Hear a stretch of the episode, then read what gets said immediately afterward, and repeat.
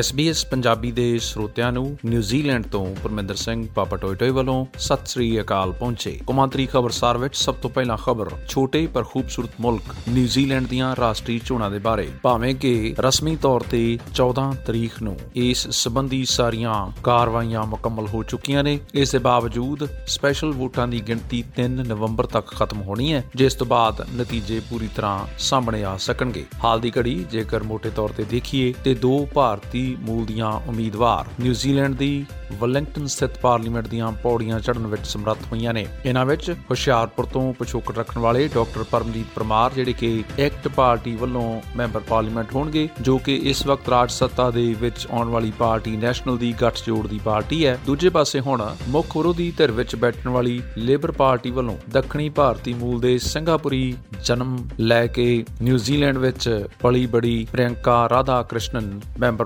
Parliament ਹੋਵੇਗੀ। ਭਾਵੇਂ ਕਿ ਇਹ ਦੋਵੇਂ ਮੈਂਬਰ ਪਾਰਲੀਮੈਂਟ ਐਮਐਮਪੀ ਸਿਸਟਮ ਦੇ ਅਧੀਨ ਸੂਚੀ ਵਿੱਚੋਂ ਚੁਣੀਆਂ ਗਈਆਂ ਨੇ। ਚੁਣੇ ਗਏ ਮੈਂਬਰ ਪਾਰਲੀਮੈਂਟਸ ਵਿੱਚ ਕਿਸੇ ਵੀ ਭਾਰਤੀ ਮੂਲ ਦੇ ਉਮੀਦਵਾਰ ਦਾ ਨਾਮ ਹਾਲ ਦੀ ਘੜੀ ਨਜ਼ਰ ਨਹੀਂ ਆ ਰਿਹਾ। ਇੱਕ ਵਾਰ ਫੇਰ ਨਜ਼ਰ ਮਾਰਦੇ ਹਾਂ ਕਿ ਕਿਹੜੇ-ਕਿਹੜੇ ਨਾਮ ਇਸ ਵਾਰ ਉਮੀਦਵਾਰ ਦੇ ਤੌਰ ਤੇ ਨਜ਼ਰ ਆਏ ਸਨ, ਜਿਨ੍ਹਾਂ ਦੇ ਵਿੱਚ ਆਕਲੈਂਡ ਸਿਟੀ ਤੋਂ ਮਹੇਸ਼ ਮੁਰਲੀਧਰ, ਬੋਟਨੀ ਹਲਕੇ ਤੋਂ ਸਰਦਾਰ ਖੜਗ ਸਿੰਘ, ਹੈਮਿਲਟਨ ਈਸਟ ਤੋਂ ਹਿਮਾਸ਼ੂ ਪਰਮਾਰ, ਮੈਨੂਰੇਵਾ ਤੋਂ ਸਿਵਾ ਕਿਲਾਰੀ, ਮੋਂਗਾ ਕੀਕੀ ਤੋਂ ਪ੍ਰਿਯੰਕਾ ਰਾਧਾ ਕ੍ਰਿਸ਼ਨਨ ਅਤੇ ਸਪਨਾ ਸੰਮਤ ਪਾਕੂਰੰਗਾ ਤੋਂ doctor Paramjit Parmar, Mount Roskill ਹਲਕੇ ਤੋਂ ਰਾਹੁਲ ਚੋਪੜਾ ਪਾਮਸਟਨ ਨਾਰਥ ਹਲਕੇ ਤੋਂ ਅੰਕਿਤ ਬਾਂਸਲ ਪੈਨਮਿਓਰ ਓਟਾਹੂਹੂ ਹਲਕੇ ਤੋਂ ਨਵਤੇਜ ਸਿੰਘ ਰੰਧਾਵਾ ਅਤੇ ਰੋਂਗੋਟਾਈ ਹਲਕੇ ਤੋਂ ਮੁਥੂ ਕਰੂਨਾ ਇਸ ਵਾਰ ਕਿਸਮਤ ਅਜ਼ਮਾਈ ਕਰ ਰਹੇ ਸਨ। ਜ਼ਿਕਰਯੋਗ ਹੈ ਕਿ ਇਸ ਤੋਂ ਪਹਿਲਾਂ ਯਾਨੀ ਕਿ ਪਿਛਲੇ ਸਾਲ ਲੋਕਲ ਬੋਰਡ ਦੀਆਂ ਜਾਂ ਕੌਂਸਲ ਦੀਆਂ ਚੋਣਾਂ ਦੇ ਵਿੱਚ ਵੀ ਕਿਸੇ ਭਾਰਤੀ ਉਮੀਦਵਾਰ ਨੂੰ ਚੋਣਾਂ ਦੇ ਆਧਾਰ ਤੇ ਚੁਣੇ ਜਾਣ ਦਾ ਮਾਣ ਨਹੀਂ ਸੀ ਹਾਸਲ ਹੋਇਆ। ਉਧਰ ਭਾਰਤ ਅਤੇ ਕੈਨੇਡਾ ਦੇ ਵਿਚਾਲੇ ਭਾਵੇਂ ਕਿ ਨਹੀਂ ਦਿਨੀ ਤਣਾਅ ਚੱਲ ਰਿਹਾ ਹੈ, ਲੇਕਿਨ ਇਸ ਸਾਰੀ ਰਾਮਰੋਲੇ ਦੇ ਵਿੱਚ ਕੈਨੇਡਾ ਦੇ ਪ੍ਰਧਾਨ ਮੰਤਰੀ ਸ਼੍ਰੀ ਜਸਟਨ ਟਰੂਡੋ ਨੇ ਹਿੰਦੂ ਭਾਈਚਾਰੇ ਨੂੰ ਨਰਾਤਿਆਂ ਦੀਆਂ ਮੁਬਾਰਕਾਂ ਦਿੱਤੀਆਂ ਨੇ,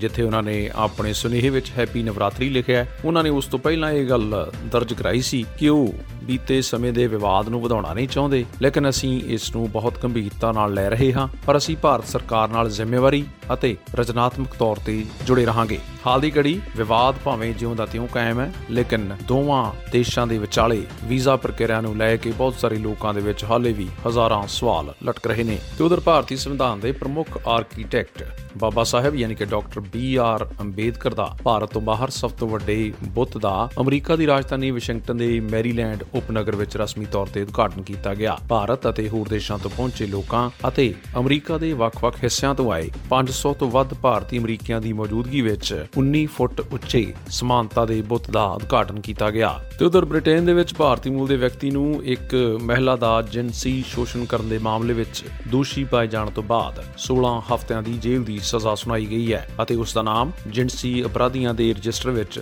7 ਸਾਲ ਵਾਸਤੇ ਦਰਜ ਕਰ ਦਿੱਤਾ ਗਿਆ ਹੈ। ਦਰਅਸਲ, ਇੰਗਲੈਂਡ ਦੇ ਵੈਸਟ ਮਿਡਲੈਂਡ ਖੇਤਰ ਦੇ ਸੈਂਡਵਿਲ ਇਲਾਕੇ ਦੇ ਵਸਨੀਕ ਮੱਖਣ ਸਿੰਘ 39 ਸਾਲਾਂ ਨੂੰ 2021 ਵਿੱਚ ਲੈਮਿੰਗਟਨ ਸਟੇਸ਼ਨ ਤੇ ਗ੍ਰਿਫਤਾਰ ਕੀਤਾ ਗਿਆ ਸੀ ਜਦੋਂ ਕਿ ਉਸਨੇ ਚਲਦੀ ਰੇਲ ਵਿੱਚ ਇਸ ਮਹਿਲਾ ਦਾ ਜਿੰਸੀ ਸ਼ੋਸ਼ਣ ਕੀਤਾ ਸੀ। ਤੇ ਖਬਰ ਯੂਰਪ ਦੇ ਜਾਣੇ ਪਛਾਣੇ ਖੂਬਸੂਰਤ ਇਤਿਹਾਸਕ ਸ਼ਹਿਰ ਰੋਮ ਤੋਂ। ਇਟਲੀ ਦੇ ਰੋਮ ਦੀ ਰਹਿਣ ਵਾਲੀ ਜੈਸਮੀਨ ਸਿੰਘ ਸੈਣੀ ਨੇ 22 ਸਾਲ ਦੀ ਉਮਰ ਵਿੱਚ ਜਲੰਧਰ ਜ਼ਿਲ੍ਹੇ ਦੇ ਪਿੰਡ ਡੱਲੀ ਦੇ ਨਾਲ-ਨਾਲ ਸਮੁੱਚੇ ਪੰਜਾਬ ਦਾ ਨਾਮ ਰੋਸ਼ਨ ਕਰ ਦਿੱਤਾ ਹੈ। ਦਰਸਲ, ਉਸਨੇ ਇੰਗਲੈਂਡ ਦੇ ਗ੍ਰਹਿ ਮੰਤਰਾਲੇ ਵਿੱਚ ਡਿਜੀਟਲ ਸੰਚਾਰ ਅਧਿਕਾਰੀਆਂ ਦੇ ਡਾਇਰੈਕਟਰ ਵਜੋਂ ਆਪਣੀ ਸੇਵਾ ਸੰਭਾਲੀ ਹੈ। ਲੰਮਾ ਸਮਾਂ ਪਹਿਲਾਂ ਉਸ ਦੇ ਪਿਤਾ ਸਰਦਾਰ ਸੰਦੀਪ ਸਿੰਘ ਜਲੰਧਰ ਦੇ ਇਸ ਜ਼ਿਲ੍ਹੇ ਤੋਂ ਰੋਟੀ ਰੋਜ਼ੀ ਦੀ ਤਲਾਸ਼ ਵਿੱਚ ਇਟਲੀ ਗਏ ਸਨ। ਤੇ ਇਧਰ ਬੜੇ ਲੰਮੇ ਸਮੇਂ ਤੋਂ ਬਕਾਇਆ ਐਨ ਆਰ ਆਈ ਸਭਾ ਪੰਜਾਬ ਦੀ ਚੋਣ ਆਖਰਕਾਰ ਐਲਾਨ ਕਰ ਦਿੱਤੀ ਗਈ ਹੈ। ਐਨ ਆਰ ਆਈ ਯਾਨੀ ਕਿ ਨਾਨ ਰੈਜ਼ੀਡੈਂਟ ਇੰਡੀਅਨਸ ਦੀ ਇਸ ਸਭਾ ਨੂੰ ਬੀਤੇ ਸਮਿਆਂ ਦੇ ਵਿੱਚ ਬਹੁਤ ਮਹੱਤਵ ਦਿੱਤਾ ਜਾਂਦਾ ਰਿਹਾ ਹੈ। ਹਾਲ ਦੀ ਘੜੀ ਜੇਕਰ ਨਜ਼ਰ ਮਾਰੀਏ ਤੇ ਹੁਣ ਤੱਕ ਵਿਦੇਸ਼ਾਂ ਵਿੱਚ ਇਸ ਸਭਾ ਦੇ 25000 ਦੇ ਕਰੀਬ ਮੈਂਬਰ ਨੇ, ਜਿਨ੍ਹਾਂ ਨੇ ਦਰਪੇਸ਼ ਮੁਸ਼ਕਲਾਂ ਦੇ ਹੱਲ ਲਈ ਪੰਜਾਬ ਭਰ ਵਿੱਚ 12 ਜ਼ਿਲ੍ਹਾ ਪੱਧਰੀ ਐਨ ਆਰ ਆਈ ਸਭਾ ਦੇ ਦਫ਼ਤਰ ਵੀ ਬਣਾਏ ਹੋਏ ਨੇ। ਹਾਲ ਦੀ ਘੜੀ ਇਹ ਐਲਾਨ ਹੋਇਆ ਹੈ ਕਿ 5 ਜਨਵਰੀ 2024 ਨੂੰ ਇਸ ਦੀ ਪ੍ਰਧਾਨ ਦੀ ਚੋਣ ਹੋਣ ਜਾ ਰਹੀ ਹੈ ਅਤੇ ਚੋਣਾਂ ਦੇ ਪੇਪਰ 11 ਤੇ 12 ਦਸੰਬਰ 2023 ਨੂੰ ਭਰੇ ਜਾਣਗੇ। ਇਹ ਚੋਣ ਸਵੇਰੇ 9 ਵਜੇ ਤੋਂ ਸ਼ਾਮ ਸ਼ਾਮ 5 ਵਜੇ ਤੱਕ ਹੋਵੇਗਾ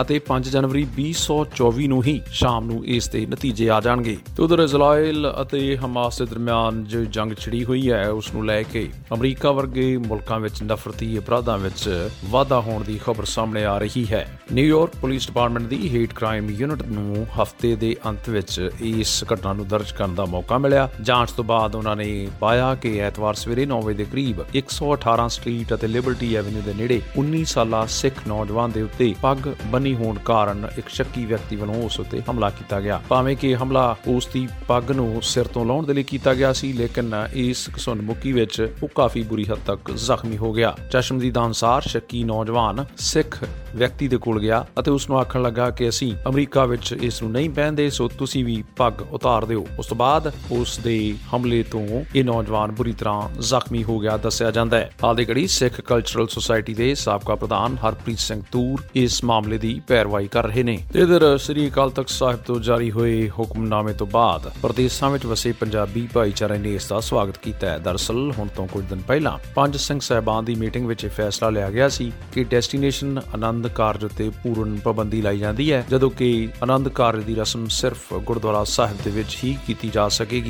ਇਸ ਨੂੰ ਲੈ ਕੇ ਨਿਊਜ਼ੀਲੈਂਡ ਦੇ ਵਿੱਚ ਸ਼੍ਰੋਮਣੀ ਗੁਰਦੁਆਰਾ ਪ੍ਰਬੰਧਕ ਕਮੇਟੀ ਦੇ ਅੰਤਰਰਾਸ਼ਟਰੀ ਸਲਾਹਕਾਰ ਸਰਦਾਰ ਦਲਜੀਤ ਸਿੰਘ ਹੁਣਾ ਨੇ ਵੀ ਤਸੱਲੀ ਦਾ ਪ੍ਰਗਟਾਵਾ ਕੀਤਾ ਹੈ। ਇੱਕ ਵਾਰ ਫੇਰ ਯਾਦ ਕਰਵਾ ਦਈਏ ਕਿ ਨਿਊਜ਼ੀਲੈਂਡ ਦੇ ਵਿੱਚ 14 ਅਕਤੂਬਰ ਨੂੰ ਹੋਈਆਂ ਚੋਣਾਂ ਤੋਂ ਬਾਅਦ ਭਾਵੇਂ ਕਿ ਨਤੀਜਿਆਂ ਦਾ ਰਸਮੀ ਤੌਰ ਤੇ ਐਲਾਨ ਨਹੀਂ ਹੋਇਆ, ਲੇਕਿਨ ਨੈਸ਼ਨਲ ਪਾਰਟੀ ਦੇ ਪ੍ਰਮੁੱਖ ਨੇਤਾ ਕ੍ਰਿਸਟੋਫਰ ਲਕਸਨ ਮੁਲਕ ਦੇ 42ਵੇਂ ਸੰਭਾਵਿਤ ਪ੍ਰਧਾਨ ਮੰਤਰੀ ਹੋਣਗੇ ਅਤੇ ਉਹਨਾਂ ਨੇ ਗੱਠਜੋੜ ਦੇ ਵਾਸਤੇ ਜੋੜ-ਤੋੜ ਕਰਨੇ ਸ਼ੁਰੂ ਕਰ ਦਿੱਤੇ ਨੇ। ਭਾਵੇਂ ਕਿ ਰਵਾਇਤੀ ਤੌਰ ਤੇ ਨੈਸ਼ਨਲ ਪਾਰਟੀ ਹਮੇਸ਼ਾ ਐਕਟ ਪਾਰਟੀ ਨਾਲ ਗੱਠਜੋੜ ਕਰਦੀ ਆਈ ਹੈ, ਲੇਕਿਨ ਇਸ ਵਾਰ ਨਿਊਜ਼ੀਲੈਂਡ ਫਰਸਟ ਪਾਰਟੀ ਨੂੰ ਵੀ ਇਸ ਦਾ ਸਮਰਥਨ ਜਾਂ ਫਿਰ ਗੱਠਜੋੜ ਦਾ ਹਿੱਸਾ ਮੰਨਿਆ ਜਾ ਰਿਹਾ ਹੈ। ਇਹ ਵੀ ਯਾਦ ਕਰਾਉਣਾ ਚਾਹਾਂਗੇ, ਛੋਟੇ ਅਤੇ ਮੱਧਮ ਦਰਜੇ ਦੇ ਪੰਜਾਬੀ ਮੂਲ ਦੇ ਵਪਾਰੀਆਂ ਨੇ ਇਸ ਵਾਰ ਮੋٹے ਤੌਰ ਤੇ ਨੈਸ਼ਨਲ ਪਾਰਟੀ ਨੂੰ ਹੀ ਸਮਰਥਨ ਦਿੱਤਾ। ਭਾਵੇਂ ਕਿ ਹੈਰਾਨੀ ਵਾਲੀ ਗੱਲ ਇਹ ਵੀ ਰਹੀ ਕਿ ਇਸ ਵਾਰ ਗ੍ਰੀਨ ਪਾਰਟੀ ਵੀ ਮਿੱਥੇ ਹੋਏ ਅੰਦਾਜ਼ ਵਿੱਚ ਅੱਗੇ ਵਧਦੀ ਹੋਈ ਨਜ਼ਰ ਆਈ ਅਤੇ ਲੋਕ ਇਸ ਗੱਲ ਦੀ ਤਵੱਕੋ ਨਹੀਂ ਸਨ ਕਰ ਰਹੇ ਕਿ ਇੰਨੀਆਂ ਵੱਡੀ ਗਿਣਤੀ ਦੇ ਵਿੱਚ ਸੀਟਾਂ ਗ੍ਰੀਨ ਪਾਰਟੀ ਵੀ ਲੈ ਜਾਏਗੀ। ਆਦੀ ਖੜੀ ਇਹਨਾਂ ਦਿਨਾਂ ਵਿੱਚ ਮੌਸਮ ਖੂਬਸੂਰਤ ਹੈ ਤੇ ਨਿਊਜ਼ੀਲੈਂਡ ਦੇ ਖੂਬਸੂਰਤ ਮੈਦਾਨਾਂ ਦੇ ਵਿੱਚ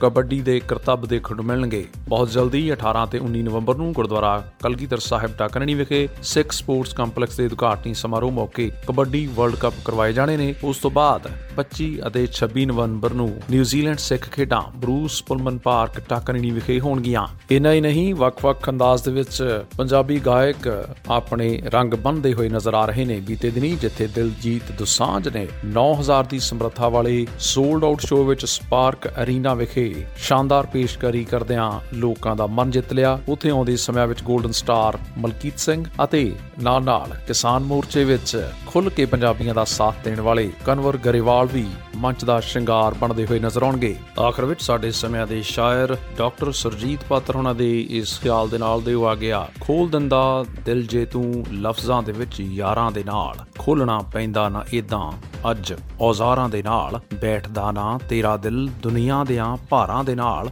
ਬੈਠਿਆ ਕਰਦਾ ਘੜੀ ਜੇ ਆ ਕੇ ਦਿਲਦਾਰਾਂ ਦੇ ਨਾਲ। ਨਾ ਮਹੱਲਾ ਉੱਚਿਆਂ, ਨਾ ਉੱਚੇ ਮੀਨਾਰਾਂ ਦੇ ਨਾਲ। ਕੌਮ ਉੱਚੀ ਉੱਠਦੀ ਹੈ, ਉੱਚੇ ਕਿਰਦਾਰਾਂ ਦੇ ਨਾਲ। ਪੜਿਆ ਕਰ ਉਹ ਪੋਥੀਆਂ। ਪੜਿਆ ਕਰ, ਉਹ ਪੋਥੀਆਂ ਵੀ ਪਾਉਣ ਜੋ ਸੀਨੇ ਨੂੰ ਠੰਡ, ਰਤ ਨਾ ਆਪਣੀ ਸਾੜਿਆ ਕਰ, ਐਵੇਂ ਅਖਬਾਰਾਂ ਦੇ ਨਾਲ। ਪਰਮਿੰਦਰ ਨੂੰ ਦਿਓ ਇਜਾਜ਼ਤ। ਐਸਪੀਐਸ ਪੰਜਾਬੀ ਦੇ ਸਰੋਤਿਆਂ ਨਾਲ ਅਗਲੇ ਹਫ਼ਤੇ ਹੋਵੇਗੀ ਮੁਲਾਕਾਤ।